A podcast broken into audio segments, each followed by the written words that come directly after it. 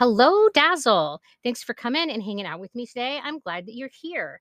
Today, I want to talk about the reasons that BMI shouldn't be used clinically and should not be part of your weight management plan.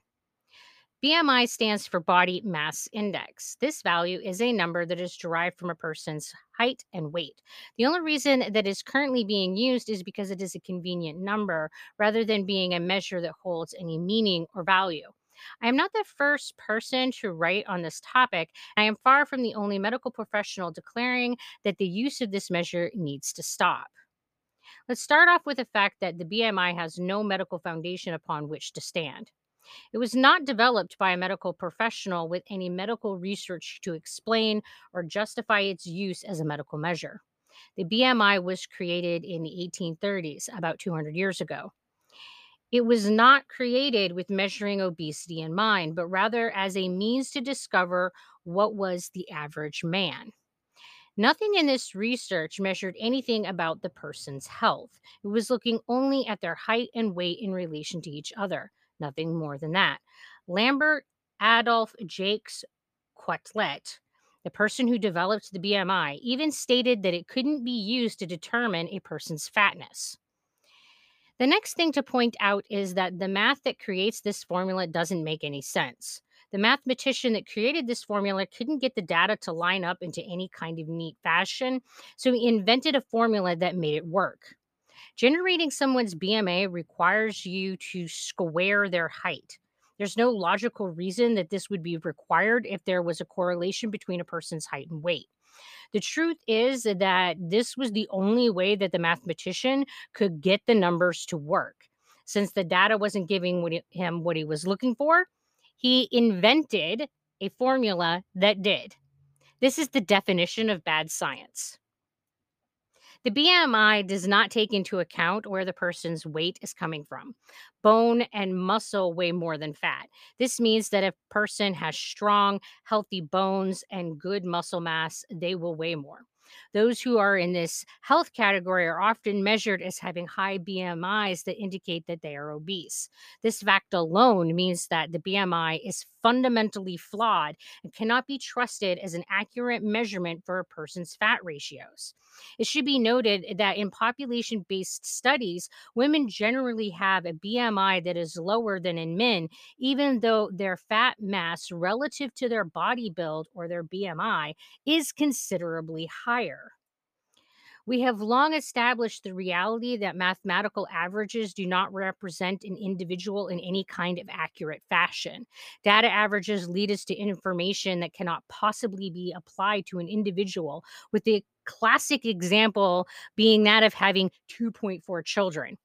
There is a great deal of research that has gone into the proper way to evaluate data for their applicability to individuals. None of those considerations were taken into account when generating the BMI. One of the major problems with the averages that BMI represents is that it mathematically assumes that tall people are simply scaled up versions of short people. And this is simply not the case.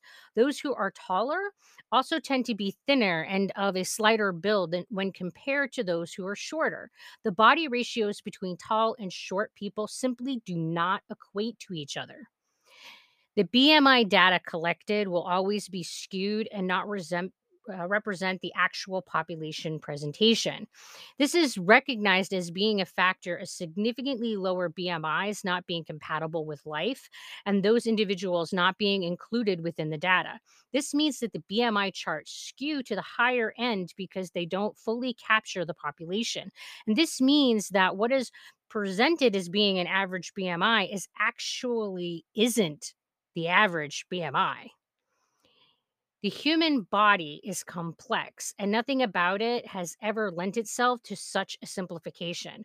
Our weight and risk for disease is no different. There's research that demonstrates that those who are shorter have a higher mortality rate when compared to taller people with the same BMI.